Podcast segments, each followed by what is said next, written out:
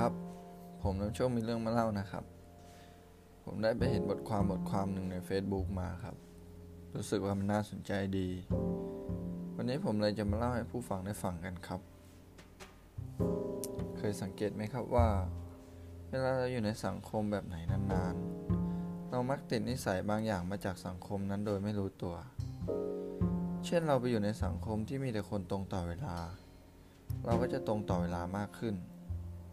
เราไปอยู่ในสังคมที่มีแต่คนขยัน เราก็จะขยันมากขึ้น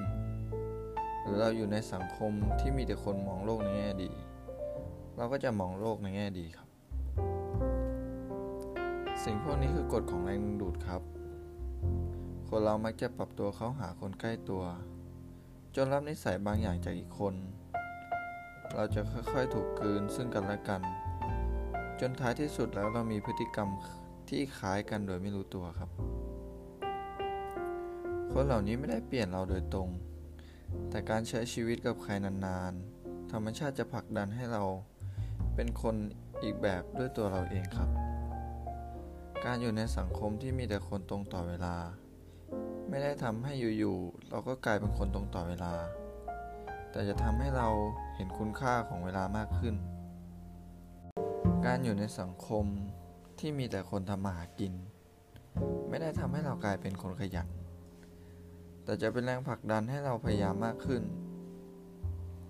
การอยู่ในสังคมที่มีแต่คนมองโลกในแง่ดี ไม่ได้ทำให้เรากลายเป็นคนโลกสวย แต่จะทำให้เราได้รับวิธีคิดอีกแบบจากเขามากขึ้น ถ้าเรื่องที่ถูกดึงดูดเป็นพลังดีที่เข้าหากัน ก็ถือเป็นเรื่องที่ดีครับ ที่ได้รับนิสัยดีๆ ของกันและกัน แต่ถ้าเรื่องที่ถูกดึงดูดเป็นอีกแบบ เราก็อาจจะกลายเป็นคนที่เราไม่อยากเป็นโดยที่เราเองก็ไม่รู้ตัวนะครับ เรื่องโชคดีคือ กับบางคนกฎของแรงดึงดูดก็ผลักเราออกได้ สังเกตไหมครับว่า ถ้าสังคมนั้นเป็นสังคมที่ถูกที่ถูกทางกับเรา เราจะอยู่กับมันได้นาน พราะรู้สึกว่าที่ตรงนี้คือที่ของเรา เราจะรู้สึกมีความหมายครับ